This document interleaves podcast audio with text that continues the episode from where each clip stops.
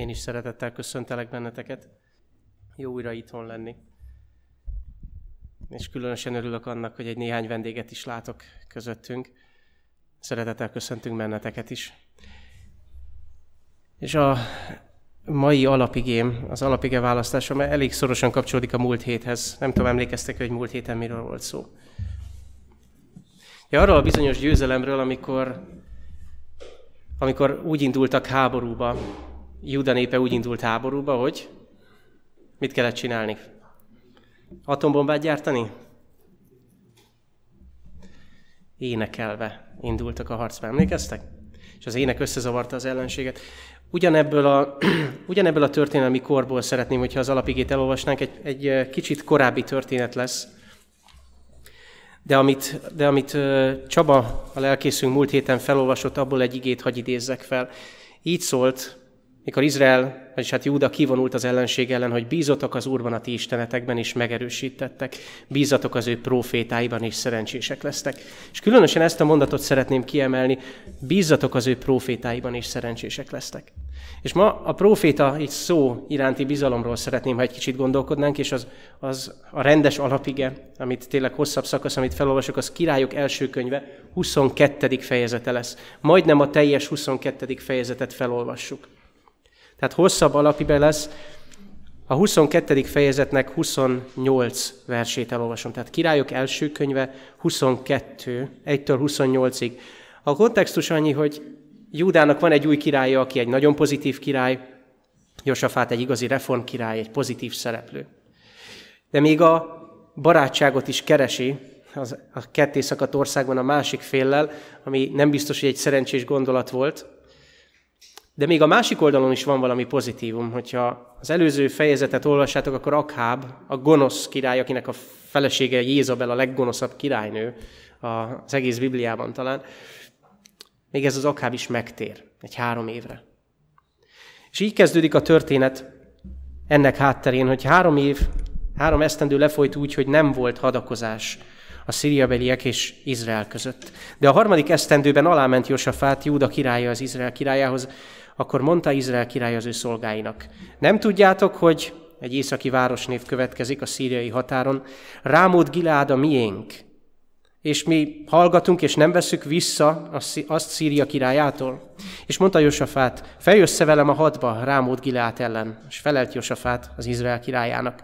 Úgy én, mint te, úgy az én népem, mint a te néped, úgy az én lovaim, mint a te lovaid. És mondta Josafát az Izrael királyának, Azért kérdezősködj még ma az Úr beszéde után.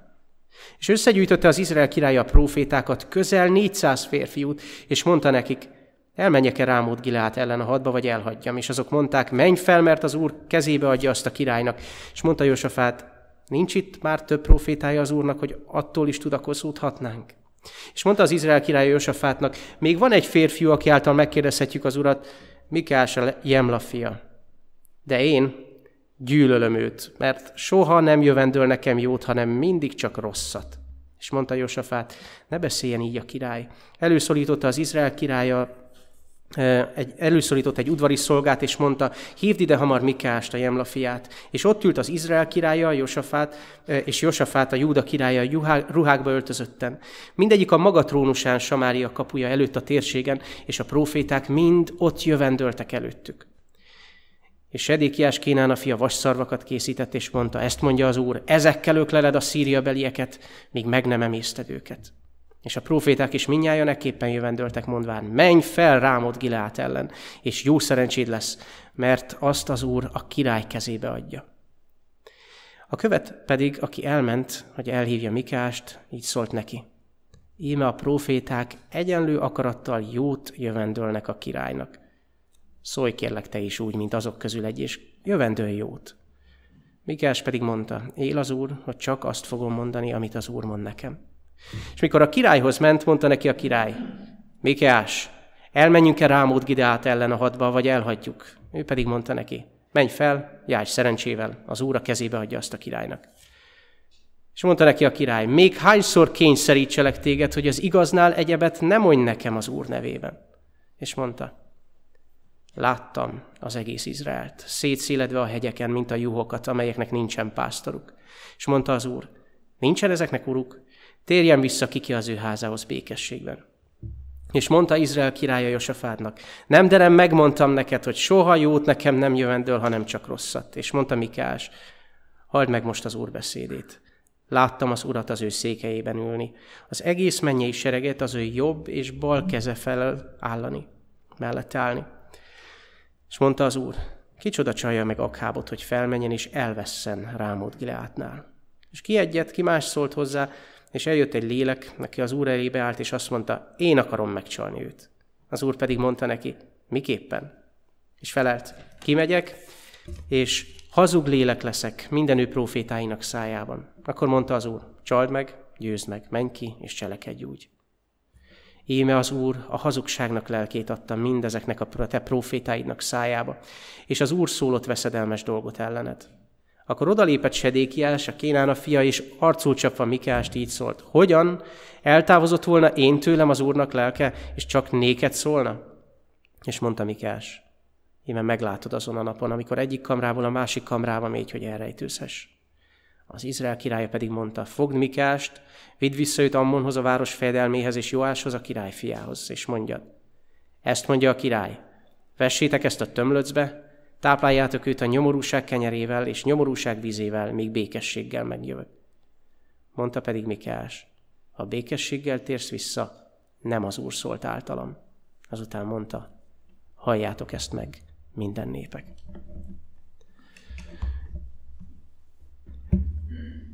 Ez egy hosszabb szakasz volt, általában nem szoktam ilyen hosszú alapigét választani. De nekem annyira sokat mondó ez a történet, szerettem volna, hogyha egyben halljuk az egészet.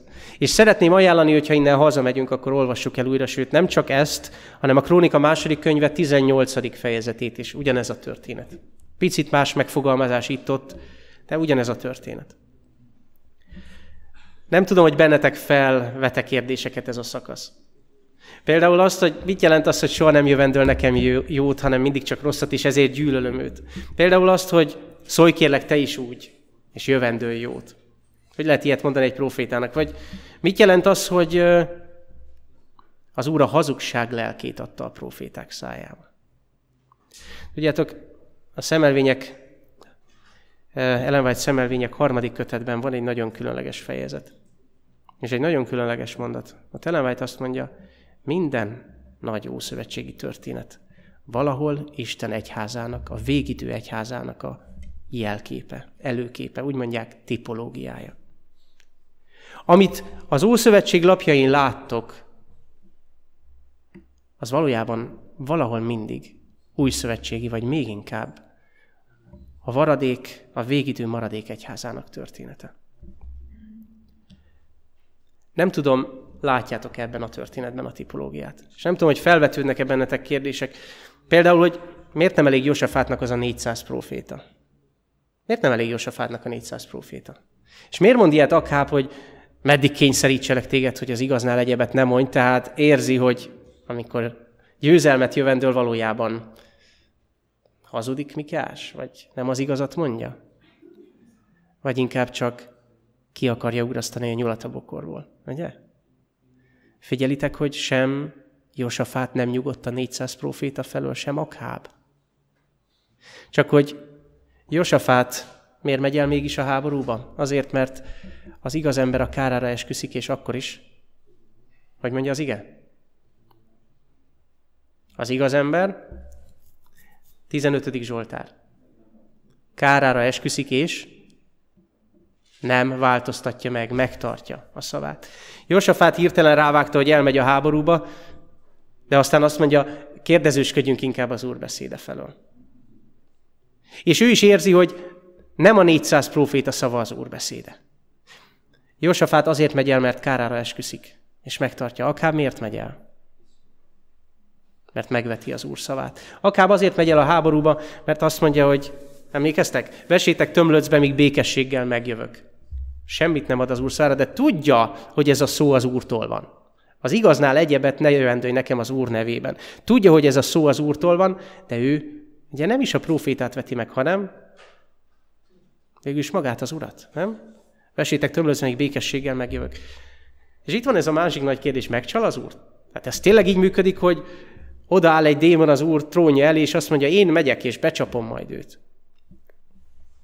Mit jelent ez, hogy az úr elküld egy hazug lelket?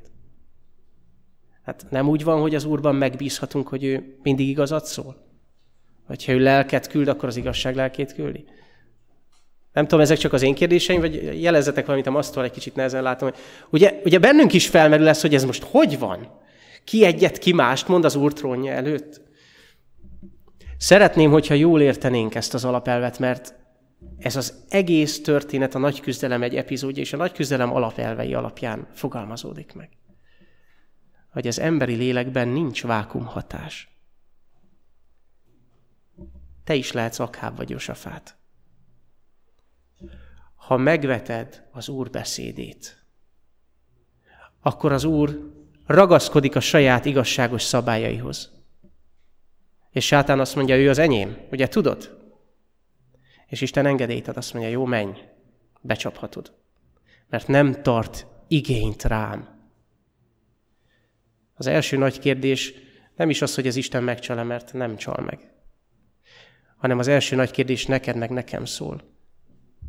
Igényt tartasz-e az Isten beszédére? A történet szerint, hogyha nem tartasz rá igényt, akkor egy másik lélek fog jönni. Az első korintusi levél második fejezetében olvashatsz erről részletesen. Döntened kell, hogy az Istentől származó lelket, vagy a világ lelkét választod. És Pál úgy fejezi be, hogy te bennünk Krisztus értelme van. Az emberi lélek vagy az egyik, vagy a másik lélek befolyása alatt áll. Vagy Isten lelke, vagy a világ lelke. És mi a tipológia ebben, azaz mi a, az előkép ebben az egész történetben? Nézzétek csak, hol vagyunk? Akháb történeténél vagyunk, igaz? Akháb története. Akábnak ki volt a felesége? Jézabel. Mit csinált Jézabel az úr profétáival? Halomra ölte őket. Meddig? Míg nem jött egy óriási reformáció. Ki volt a nagy reformátor? Ki Akáb idején a nagy Luther? Aki aztán égbe ragadtatik egy szekéren. Illés. Jön egy óriási reformáció, és végre az úr profétáinak nem kell bujkálni.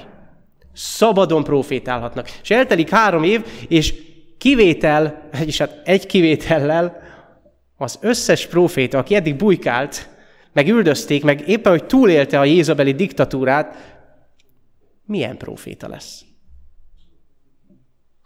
Ha valaha volt igaz proféták, majdnem kivétel nélkül, hamis proféták lettek egyetlen proféta maradt, aki igazán jövendől. Illést itt már elő sem veszik egyébként. Akábnak meg se fordul a fejében. Figyelitek, hogy egy ember van még, akit megkérdezhetünk, Illés még a földön van. Még, még olvassunk róla. Még a szekér ezután jön. De Illést már nem veszik elő. Ugye, a régi nagy reformátor nem kell. Még van Mikás, az egy teljesen más valaki. Egyébként ez a Mikás nem az a Mikás, aki a Mikás proféta könyveit írta, remélem ez világos. Két Mikás profétáról tudunk.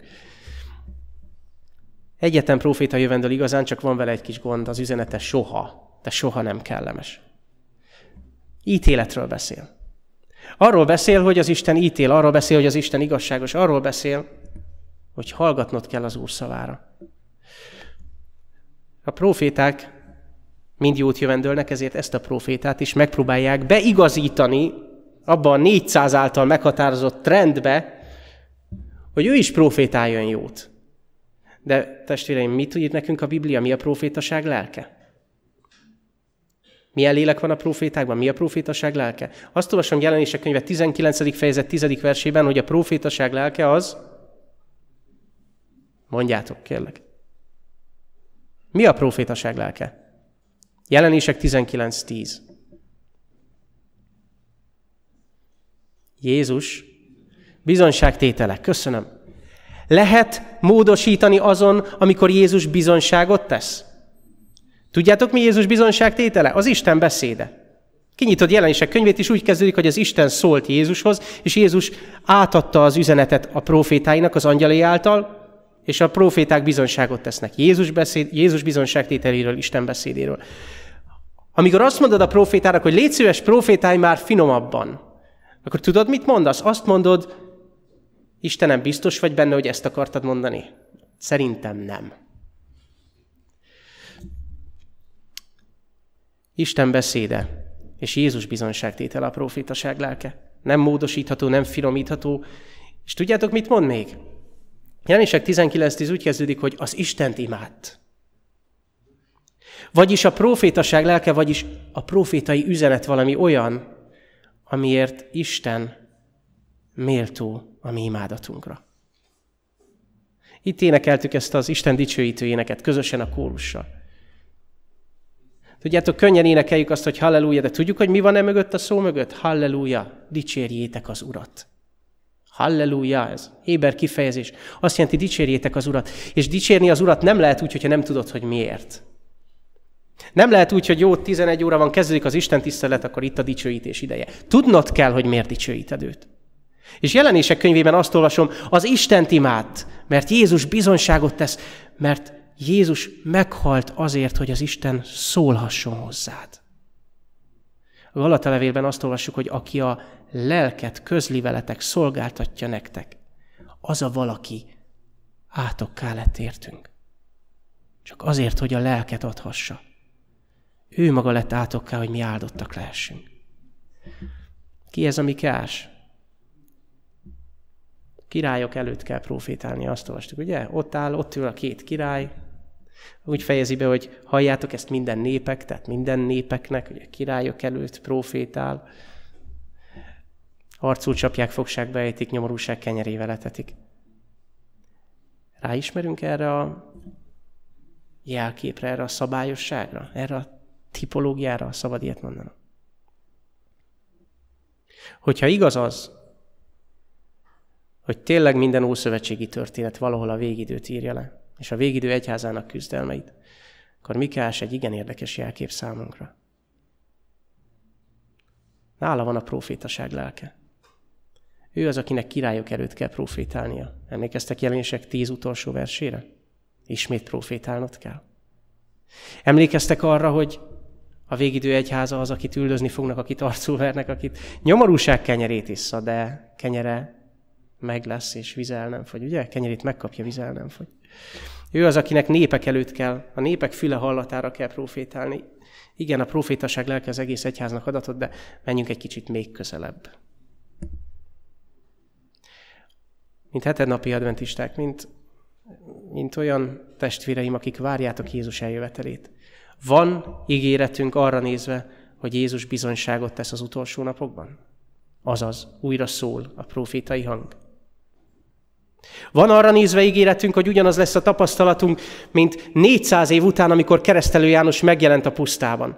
Kinyitod Lukács evangéliumát, és ugyanazokat a szavakat olvasod, mint az ősi proféták írásaiban, hogy lőn, az Úr szava, ehhez és ehhez, ennek és ennek a fiához. Lukács evangéliumában újra olvassuk azt, hogy lőn a pusztá, az Úr szava a pusztában, Jánoshoz, Zakariás fiához. Mintha újra kezdődne ugyanaz, ami 400 évre elveszett. És aztán eltelik újra 1800 év. És lőn az Úr szava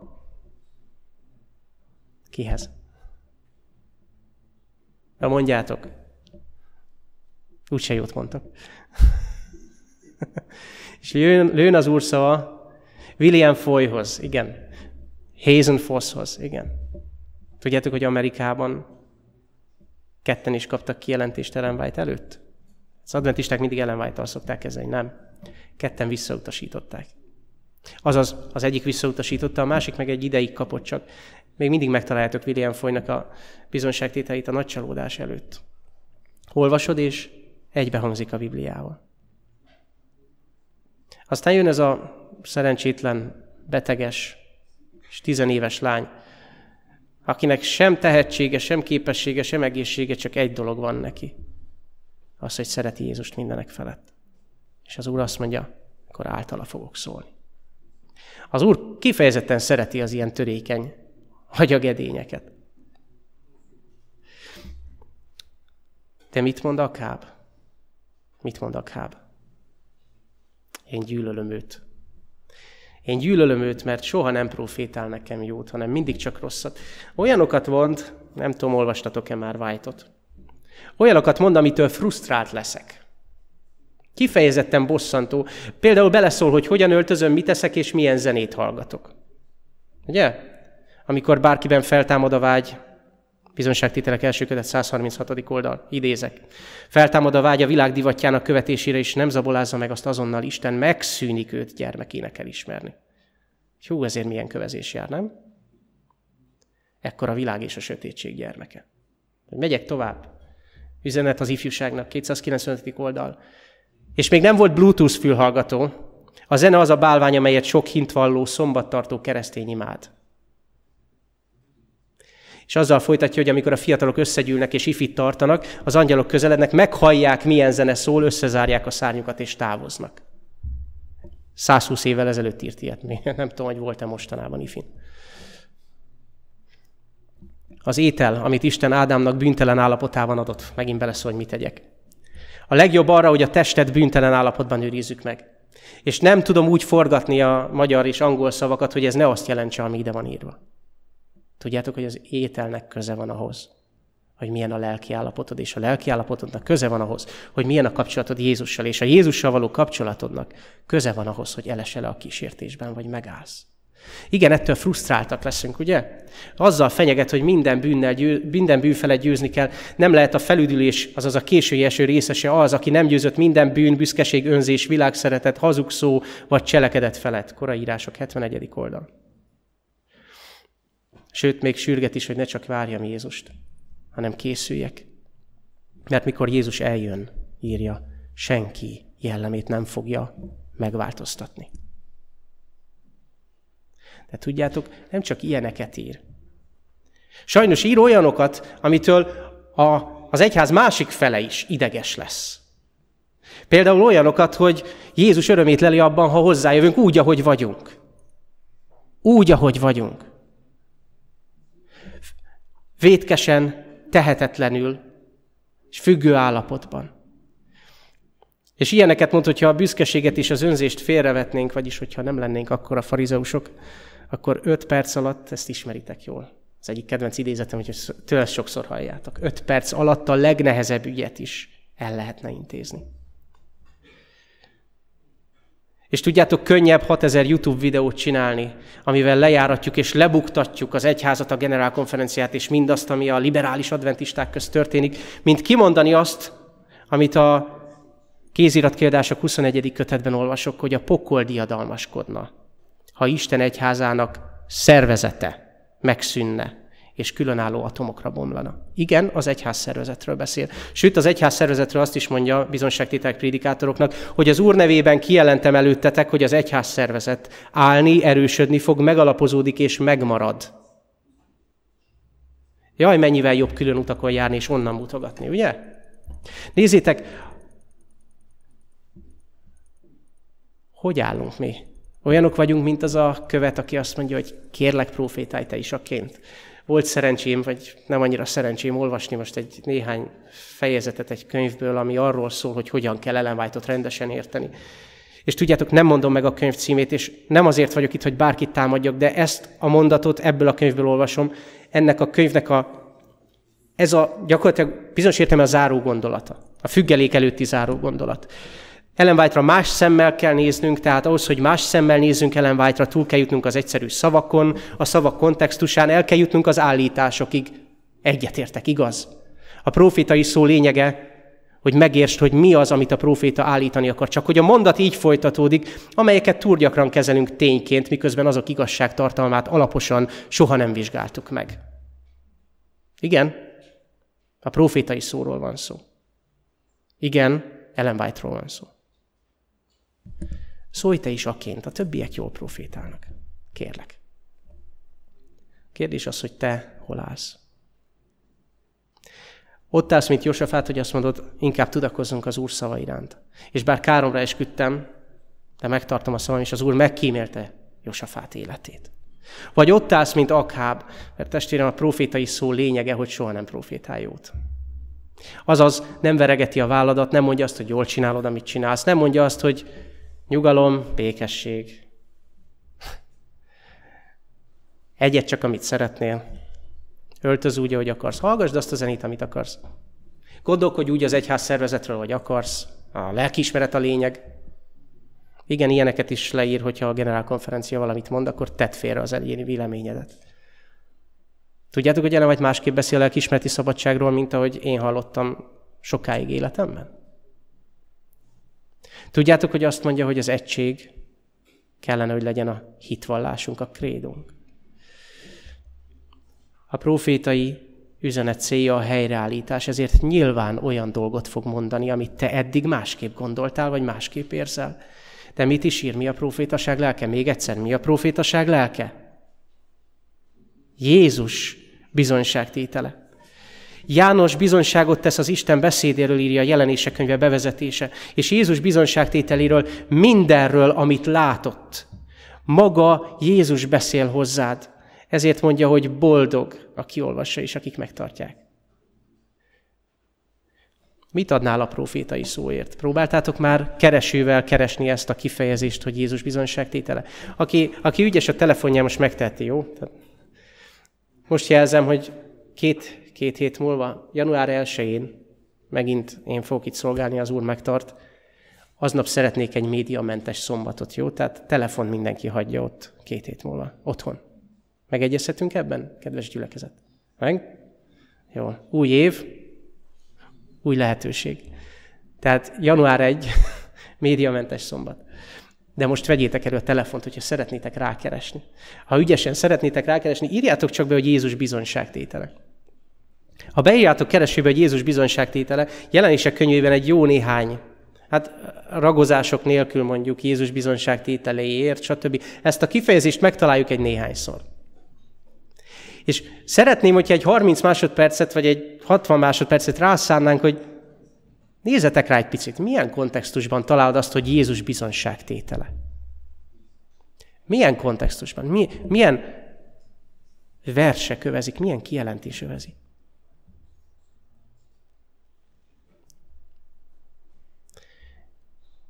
Én János, aki nektek atyátok fia vagyok, a szigeten voltam, amely Pátmósnak neveztetik Isten bizonyságtételé, Isten beszédért és Jézus Krisztus bizonyságtételéért. Első találat. Megharagudott a sárkány az asszonyra, elment, hogy háborút készítsen. Kik ellen? Akiknél ott van Jézus bizonyságtétele. És láttam, hogy az asszony részeg volt a szentek vérétől és Jézus bizonyságtevőinek vérétől. És láttam királyi székeket, és leültek azokra. Láttam azoknak lelkeit, akiknek fejüket vették Jézus bizonságtételéért. Stb. Szeretném, ha jó alaposan elolvasnátok önmagatok számára ezeket a verseket. Amikor Jézus bizonyságtétel előfordul jelenések könyvében, akkor a legtöbb esetben arról van szó, hogy János börtönszigeten van, az egyházat üldözi sátán, a vörös felevanon ülő nő éppen a, a szentek vérétől részek. És hogy fejüket vették azoknak. Vállalnád, hogy a fejedet veszik a profétai szóért, vagy azt mondod, hogy kérlek, szólj te is úgy, mint a többiek. Tudjátok, egyrészt lejárt az időm, másrészt végére értem ahhoz annak a gondolatmenetnek, amit szerettem volna elétek tárni, hogy aztán ti tovább gondoljátok. Azzal szeretném lezárni, hogy elmondom a saját tapasztalatomat. Kereken tíz évvel ezelőtt szem, kellett szembesülnöm a profétai beszéddel. De nem úgy, hogy tudjátok, mit mond Ezékiel, hogy szerelmeskedő ének a profétai szó. Kellemes a fülnek. Életemben először, nem, bocsánat, életemben másodszor már volt előtte egy, de talán a második volt a legkeményebb. Találkoztam úgy a profétai beszéddel, hogy gyűlöltem, amit hallok. És ezt most mondom nektek, gyűlöltem, amit hallok. Megpróbáltam előkeresni azt a könyvet, amit emlékszem, olvastam a héven, és úgy kedvem lett volna, hogy áthajítani a hévkocsin. Ez egy white könyv, az utolsó napok eseményei, mert olyan dolgok voltak benne leírva, amik nem tetszettek, és nem voltak beilleszthetők a 30 éve ápolgatott világképembe. Soha, de soha nem csatlakoztam volna a hetednapi adventista egyházhoz. Akik ismertek engem azelőtt, és van egy néhány ilyen barátom, azok tudják, hogy azok tudják, hogy milyen gúnyjal és milyen szarkazmussal tudtam beszélni erről az egyházról. Kis nyavajás 20 évesként. Aztán jött a profétai szó. Olyan elemi erővel, aminek nem tudtam ellenállni. Olyan szavakat szólt, amiket nem tudtam kimagyarázni. És tudjátok, teljesen érdekényszerített. Tudjátok miért?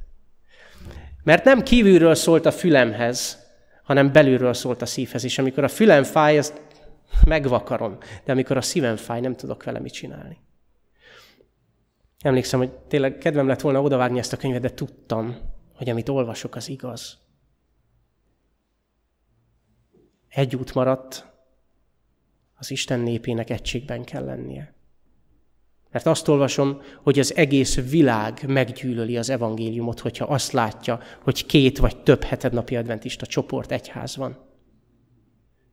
A világ, ezt olvastam a bizonságtétel kötödik kötetben, hogy a világ előtti bizonságtételünk nullázódik. És akkor eszembe jutottak a gyermekkori tapasztalataim, hogy pontosan ezt éltem meg. Akkor osztottuk a meghívót, és kezébe adtam valakinek, aki éppen ismert, kis kölyök voltam, és azt kérdezte, hogy és ez melyik adventista egyház? És persze nem jött el az előadásra. Két lehetőség volt előttem. Vagy Izsaiás 8 szerint, a, ha nemekként szólok, akkor nincs hajnalom, és maradok a sötétségben, vagy pedig 2 Krónika 20-20, amivel kezdtem ezt az ige hirdetést. Bízatok az Úrban, a ti istenetekben, és megerősítettek. Bízatok az ő profétáiban, és szerencsések lesztek. Testvérem, ez csak egy tapasztalat, az én tapasztalatom, de sokan kérdezik, hogy miért dolgozol annyit a vágykönyvtáron, miért, miért szánsz rá annyi energiát, miért, miért, van az, hogy, miért van az, hogy ennyire, van egy barátom, aki így hívott, hogy vájtista vagy. Nem is magyar a srác. You're a vájtiszt, ezt mondta. És csak azt tudom mondani, hogy mivel engem is meg tudod fordítani. Még engem is. Mi lenne, hogyha egyszerűen csak minden magyarázó könyv és ilyen-olyan tanulmány nélkül, hogy hogy kell olvasni, hogy kell érteni, egyszerűen csak fognánk, fognánk a profétaság lelkeírásait. Tudjátok, még visszamegyek, csak fognánk a Bibliát. És olvasnánk és hagynánk, hogy hasson ránk, ahogy van. Ha nem kérnénk azt a profétai szótól, hogy létszi egy kicsit finomabban fogalmaz, a többiek szebben fogalmaznak. Mi lenne, ha minőségi időt szánnánk rá, mégiscsak Jézus bizonyságtétele, mégiscsak szeretne valamit elmondani, nem?